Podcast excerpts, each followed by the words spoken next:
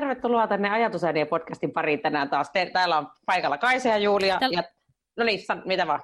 Sano no, vaan. Anteeksi, mä nyt keskitin ihan nopeasti vaan Julia täällä, moi. Moi. Tota, niin, niin tänään me keskustellaan kiireistä, mutta meillä ei ole kauhean paljon aikaa siihen, että me tehdään kolmessa minuutissa koko podcastia. Me nyt nopeasti kerrotaan tässä muutamia pääkohtia tähän asiaan ja sitten voitte välittömästi, jos voisitte laittaa sitten viestejä tästä, että saadaan tehokkaasti vähän hommapakettiin. Kyllä, ihan mielellä olisi se, että jos mä oon tässä niin kuin nopeasti hoitaan tämä, niin pystyy tekemään vielä pari muutakin juttua tänään ja, ja heitää muutama muukin tämmöisen podcast-jakson ulos tämän päivän aikana. Niinpä. Niin. Kiire. Niin, kyllä se on siinä kielessä jo, voi herregud.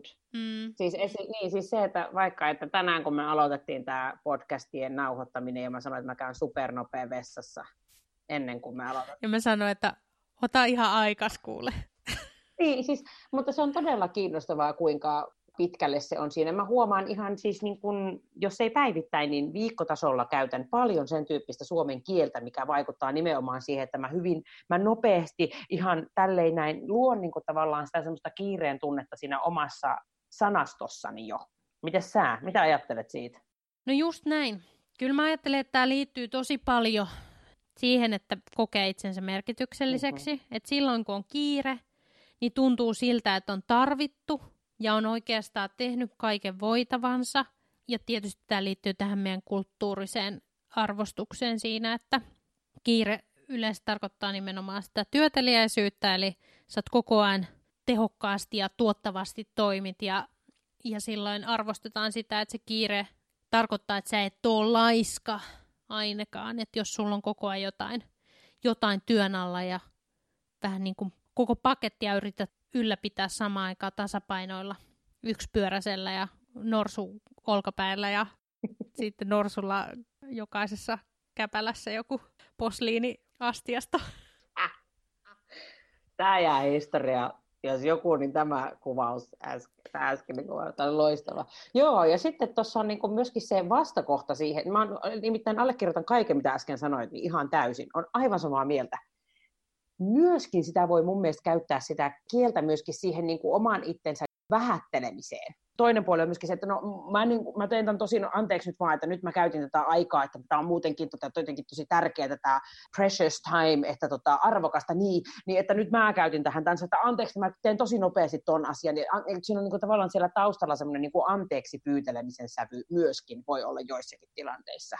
Että sitä niin mietitään silleen, että meillä on aikaa tietty määrä, oli se sitten meidän elämässä ylipäänsä ottaen tai tälle tietylle tapaamiselle tai tämän työpäivän aikana tai tähän vapaa-ajan toimintaan, mitä se nyt onkaan, niin että miten sitä ajan käyttöä ja sitä, että kuka sitä niin kuin aikaa hallitsee niin sanotusti milloinkin omalla olemisellaan, niin että mikä siinä on se, nyt mulla jäi ihan täysin niin ajatus kesken. Mutta tavallaan siis se ajatus siitä, että onko mulla valta tai oikeus käyttää tätä aikaa. Mm. Niinpä. Joo, ja tässä hektisessä elämänmenossa niin aika on arvokkaimpia asioita. Kaikkihan haluaa sun aikaasi. Somessa näkyvyys niin on niin kuin kallisarvosta yksityishenkilöille ja yrityksille. Eli se, mitä ihminen voi antaa, niin kaikista kallisarvoisinta on se oma aika. Vastapainona tälle on tullut näitä slow life-frendejä. Kyllä mä ajattelen, että se pohjimmainen ajatus on tietysti se myös itsensä pitäminen kiireisenä, ettei, ettei ehdi pysähtyä omien ajatustensa äärelle, koska ne on niitä kaikista pelottavimpia asioita. Tämä kiire on aihealueena ollut sellainen, mikä on ollut mulle aika pitkään ajankohtainen. Ja mä oon aikaisemminkin maininnut sitä semmoisesta suorittamisen haasteesta, mikä omassa elämässä on läsnä, ja, ja siitä, että olen joskus aikoinani muuttanut toiseen maahan opetellakseni sitä jotenkin sen suorittamisen vähentämistä ja semmoisen kiireen tunteen poistamista. Mutta niinku henkilökohtaisen elämän lisäksi mä oon aikanaan ollut monta vuotta töissä Lasten kesä ry:llä, joka on tämmöinen ennaltaehkäisevän lastensuojelun järjestö, mikä järjestää leirejä ympäri vuoden. Ja kyynelet silmissä luin eilen sitä, että tämän kesän kaikki leirit on jouduttu perumaan, tai siis tällä erää, elää, ainakin kaikki yöleirit on jouduttu perumaan, niin, koska se on niin monen lapsen vuoden paras viikko. No, tämä, tämä tämmöisenä ylimääräisenä anekdoottina, mutta se, että mä sain olla monta vuotta tuolla leireillä töissä ja mä oon äärimmäisen kiitollinen siitä ajasta ja oppinut siellä ihan hirvittävän määrän uskomattoman upeilta kollegoilta ja sen lisäksi tietenkin kaikilta niitä lapsilta ja nuorilta, mitkä niiden vuosien aikana olen saanut siellä kohdata. Ja tota, yksi semmoinen asia, mikä mua itseäni siellä kovasti mietitytti, että kun me luodaan leirille ohjelmaa, viikko-ohjelmaa ja päiväohjelmaa, niin mihin se perustuu ja minkä takia sitä täytyy tietyllä tavalla noudattaa. Ja jos puhutaan isosta leiristä, meillä on sata lasta siellä leirillä vaikkapa, niin totta kai on ymmärrettävää, että ihan semmoisen niin kuin sujuvuuden kannalta meillä on vaikka tietyn tyyppiset ruoka-ajat, tai että saunavuorot on tietyllä tavalla portaistettu. Sain joitakin vuosia toimia siellä leirikeskuksen johtajana ja sain sitten sitä kautta tehdä myös sitä semmoista niin kuin esihenkilötyötä. Niin jotenkin sitä mä monta monta kertaa kysyin niiltä, niiltä leiriohjaajilta, että miettikää, että minkälaisissa tilanteissa meillä on kiire täällä ja onko se oikeasti todellinen se kiire. Vai onko se luotu sitä kautta, että me pyritään toteuttamaan ja noudattamaan jotakin tietyn tyyppistä tapaa toimia. Ja se erotuksena siihen, että ymmärrettävää, että koulukin on hyvin strukturoitu paikka ja siellä toimitaan tietyllä tavalla niin, että kun meillä on iso, iso määrä lapsia tai nuoria säilytyksessä samassa paikassa, niin, tota, niin että heidän kanssa voidaan toimia siellä. Ymmärrettävää. Sen takia toivoinkin, että sitten kun nämä lapset ja nuoret tulevat kesällä tai, tai talvella leireille, niin heillä olisi se mahdollisuus siihen, että he ei koe, että jatkuvasti on kiire johonkin. Ja, ja sitä voi miettiä myöskin siellä koulun arjessa, että miten se kirje, kirje no, miten se myrsky repi puita. Vanha kunnon Janne Hurmeen kirje tuli sieltä puski läpi, mutta että miten se kiire siellä koulun arjessa niin kuin näkyy ja kuinka suuri osa siitä on rakenteellista ja pakollista ja kuinka verran, minkä verran se toimii niin kuin siinä meidän kielessä ja siinä, että me koetaan itsemme sitä kautta vaikka tarpeellisiksi tai mitä se ikinä onkaan. Niin tavallaan vaan se, että silloin kun meillä vaikka on aika lähteä johonkin, niin millä tavalla sitä ilmoitetaan ja missä vaiheessa. Ja onko minun aikuisena tuotava esille se aikataulu ja se, että mihin, missä meidän pitää olla mihinkin aikaan, niin jatkuvasti myöskin niiden lasten tietouteen. Tämä vaan tällaisena ehkä hieman raflaavana kysymyksenä ja, ja tota, kommenttina, mutta halusin jakaa siis tällaisen, että sieltä leiriajoilta jäänyt itselle hyvin vahvasti se, että miten me voidaan luoda kiireetön tunnelma. Joo, ja nyt kun paljon opettajien kanssa on käynyt keskusteluja tästäkin aiheesta, niin kyllä se yleisin haaste tuntuu olevan se kiire nimenomaan.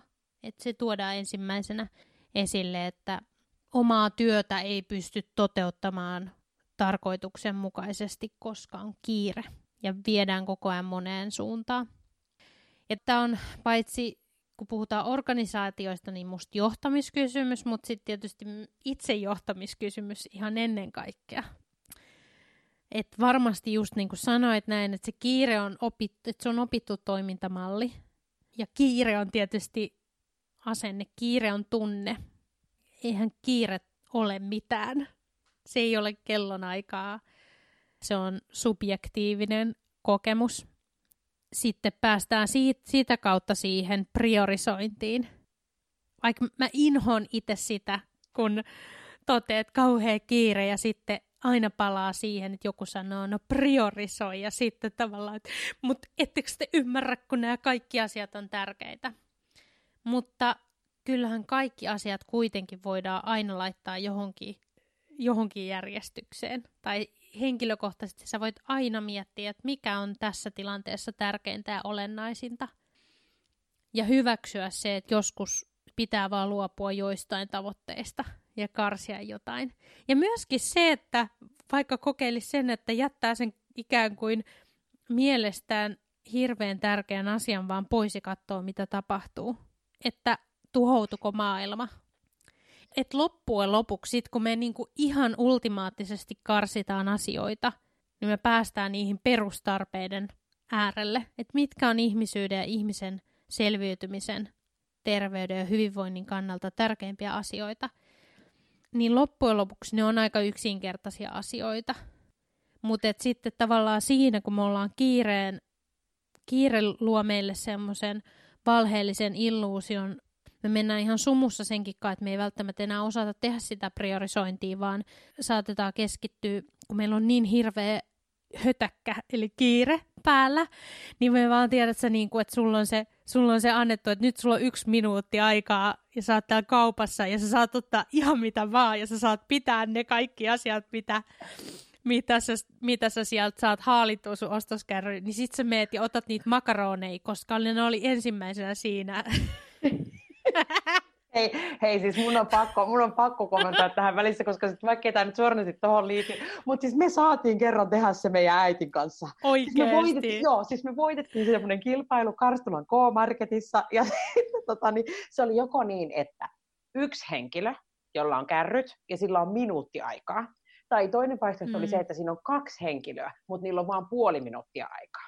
Ja kaiken, mitä sinä aikana pystyi siihen saamaan siihen kärryyn, niin tota, sen sai pitää. Siis ei terve, miten jänn... se oli ehkä jännittävintä, mitä mun elämässä oli tapahtunut siihen mennessä. Mä olin ehkä, mitä mä olisin ollut, ehkä kuusitoista.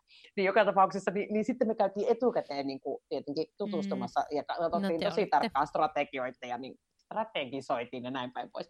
Niin olipa se kyllä hurjat kolmekymmentä sekuntia. Ei liity tähän suoranaisesti, mutta oli pakko jakaa, kun oli kyllä hienoa. Huh, huh. Tämä oli ensimmäinen asia, mikä mulla tuli esimerkkinä mieleen, koska mä en ole näitä valmistellut millään tavalla. Mutta ajatus siitä, että kello käy. Vaikka sä voisit siinäkin hetkessä jopa nipistää siitä yhden sekunnin, no sekunti on tietysti optimistinen aika, mutta ottaa sen pienen ajan siitäkin ajasta ja miettiä, että mikä on oikeasti merkityksellistä ja tärkeää nyt tässä ilmaisessa ostosreissussa. No ei se voi olla myös vaikka opetustilanne, että, että suunnitelmat muuttu täysin, mutta mikä on, no itse asiassa tämähän on tämä koronatilanteen tuoma etäopetus, niin ihan hyvä esimerkki siitä, että mikä tässä tilanteessa on kaikista oleellisinta. Ja, ja kyllä mä jotenkin teitä rohkaisisin, arvon opettajat. Tämä on mun mielestä ihan äärimmäisen tärkeä ammatti. Mä arvostan niin kertakaikkisen paljon opettajan työtä. Ja se on kiinnostavaa, että kun ihan jokaisella on siitä omaa mielipiteensä, koska kaikki ovat, tai suurin osa ihmisistä on koulun käynyt ja heillä on se kokemus, mutta uskallan väittää, että ehkä osa vanhemmista nyt on myöskin sitä vähän niin kuin saanut fiilistellä, että minkälaista se on, kun lapset on kotona. Toki eri tilanne, tottahan toki, mutta se, että mä haluan siis tuoda esille, että arvostan opettajan työtä äärimmäisen paljon, ja, ja opettajia on monenlaisia ja todella näin täytyy ollakin, koska ihmiset ovat erilaisia keskenään. Niille, ketä tämä koskettaa, niin mä, mä kovasti teitä tsemppaan kohti sitä, että miettikää sitä opetussuunnitelmaa semmoisesta näkökulmasta, että mikä siitä on niin kuin sillä tavalla tärkeää, että siihen pystyy niin kuin keskittymään, mutta niin, että se ei vie siihen, että se koko toiminta koulussa on koko aika pelkästään jatkuvaa kiirettä ja sen suorittamista, että me saataisiin tämä, tämä ja tämä ja tämä asia, jos ne on kaikki samalla viivalla myöskin, niin että ne kaikki tulisi tehtyä. Niin mä jotenkin siihen, niin kuin, enkä tarkoita missään tapauksessa sitä, siis, että, että opetussuunnitelma pitäisi jättää huomiota, en tarkoita sitä. Ne, ketä tämä koskettaa, ketkä kokee, että, että ah, okei, okay, selvä. No niinpä niin, olisikohan sillä jotakin yhteyttä siihen kiireeseen, niin ottakaa siitä vähäsen koppia, jos mahdollista. Ja sama haluan sanoa myös sen, että ei ole kyse vaan itsesäätelyongelmasta ja itsejohtamisesta, että jos sitä opettajan tehtävää, jos kokee niin, että mulla tulee eettinen ongelma tässä, että mä en vaan pysty hoitamaan tätä työtäni niin, että mä voisin olla päivän päätteeksi tyytyväinen ja siihen, että mä oon niin kuin täyttänyt tämän moraalisen velvoitteen, niin silloinhan on kyse siitä, että sinne, siellä ei ole tarpeeksi resurssia hoitamaan sitä tehtävää. Silloin se on työnantajan kysymys. Että myös ei millään tavalla pidä vähätellä sitä, etteikö opettajat jo tässä tilanteessa tekisi kaiken voitavansa. Mutta enemmän just kyse siitä, että silloinhan meidän pitää vaan edelleen tunnistaa se, että mitkä on niin kuin oma, omissa käsissään ja mitkä on sitten jonkun muun vaikutuksen alaisena. Joo, aivan oikeassa olet tuossakin asiassa. ehkä vaan jotenkin haluaisin sitä korostaa sitä ajatusta siitä, että jos me eletään meidän elämää nyt tässä tapauksessa opettajan työssä tai missä tahansa muussakin työssä niin, että meidän jokainen päivä meidän toimi, niin kuin työtoiminnassa on kiirettä sen alusta loppuun, niin se on pidemmän päälle kyllä hyvin kuluttavaa. Ja se on jotenkin semmoista, mitä haluaisin, toivoisin, koska tuohon työhön ja tietysti kaikkeen muuhunkin, mutta siihen, että kun tietää sen, että minkälaista opettajan työ on ja voi olla, ja miten äärimmäisen suuri merkitys sillä on, niin haluaisi jotenkin sen kaiken mahdollisen hyvän niille opettajille sinne kouluun, että he pystyisivät toimimaan parhaalla mahdollisella tavalla itseään niin kuin myös säästäen ja armollisesti omaa itseään kohtaan. Se oli tavallaan tämä pointti myös, minkä halusin tuoda esiin. Joo. On samaa mieltä. Ja just toi ehkä niin kuin ensimmäinen, jos voi tämmöisen tehtävän antaa, niin on vaan kyse siitä, että tee analyysiä siitä, että minkälaisia sanoja käytät. Että käytätkö sitä, että me ei nyt ehditä tekemään, tai hei nyt nopeasti, että tässä menee aikaa turhanpäiväiseen, ja me ei taaskaan ehditä tätä ja tota ja tätä tehdä, niin, niin kuin tunnistaa sitä, että mikä on sitä valheellista kiireen tuntua. Että mikä on semmoista välttämätöntä ja mikä on vältettävissä olevaa hoputusta. Ja mitkä niistä asioista on sellaisia, mitkä tarvii sanoa ääneen niille oppilaille, jotka sitten oppii sen saman kiireen. Mm, niin. Se tilanne voi olla ihan yhtälainen sama, mutta ehkä se ero on siinä, että aiheutetaanko stressiä. Ja just, jos se stressin aiheuttaminen on jatkuvaa, että se tapahtuu ihan jokaisessa hetkessä ja jokaisessa päivässä, niin silloin todennäköisesti uupumus, burnout on edessä. Mä väittäisin tietysti, että tässä meidän ajassa ja tässä yhteiskunnassa on kokonaisuutensa vikansa tässä, että esimerkiksi T H L:n kouluterveyskysely osoittaa, että lasten ja nuorten uupuminen on todella merkittävä ilmiö. Eli ajatus siitä, että, että jos lapset jo, lapset ja nuoret, jotka on tietysti aikuisia paljon enemmän ympäristönsä vaikutuksen alaisena sillä tavalla, että ei ole ehkä syntynyt vielä sitä kykyä tarkastella sitä toimintaa, eli suoraan vaan imee ne toimintamallit siitä ympäristöstä, niin kokee suuressa määrin stressiä ja väsymystä. Niin on ehkä tarpeen analysoida, että mitä siinä ympäristössä tapahtuu sellaista, mikä aiheuttaa tätä. Ja kyllä se niin, että tietenkin tässä on siis kulttuurinen ja historiallinen konteksti ja se, että minkälaisesta maailmasta me olemme tulleet. Mutta se on myös sellainen asia, mikä voidaan muuttaa ja mikä näyttäisi siltä, että sille on tarvetta, että me eletään sillä lailla meidän tätä nykyistä elämäämme kielen kautta, pikkuhiljaa sen huomaamisen kautta annetaan lupa sille, että me voidaan paremmin elää hetkessä ilman sellaista valheellista kiirettä ehkä, niin kuin jo aikaisemmin sanoitkin. Niin annetaan itsellemme ja toisillemme siihen lupa ja tukea. Ja lähdetään liikkeelle nimenomaan tuosta, että voidaan tarkastella sitä, että milloin meillä oikeasti on kiire, mikä loppupeleissä ei oikeastaan ole yhtään mitään. Niin ja itse asiassa tästä tuli mieleen, että kiirehän on aina tulevaisuudessa elämistä. Eli ennakointia kaiken aikaa, silloin se tarkoittaa sitä, että ei olla läsnä siinä hetkessä. Joskus voi miettiä, että se, että unohtaa kellon ajan, niin voi tarkoittaa sitä, että sä oot ollut hyvässä flow-tilassa ja silloin se sun oppiminen on luultavasti ollut kaikista tehokkainta. Se on ollut kaikista elämyksellisintä ja se virtaavuus siihen tekemiseen on tullut ja luultavasti sä oot nauttinut siitä ja tekemisestä enemmän, se on palkinut enemmän. Niin tavallaan, että jos me pyrittäisiin luomaan sellaisia oppimistilanteita, jossa voisi kadottaa sen ajankulun, niin se voisi olla ihan optimaalista.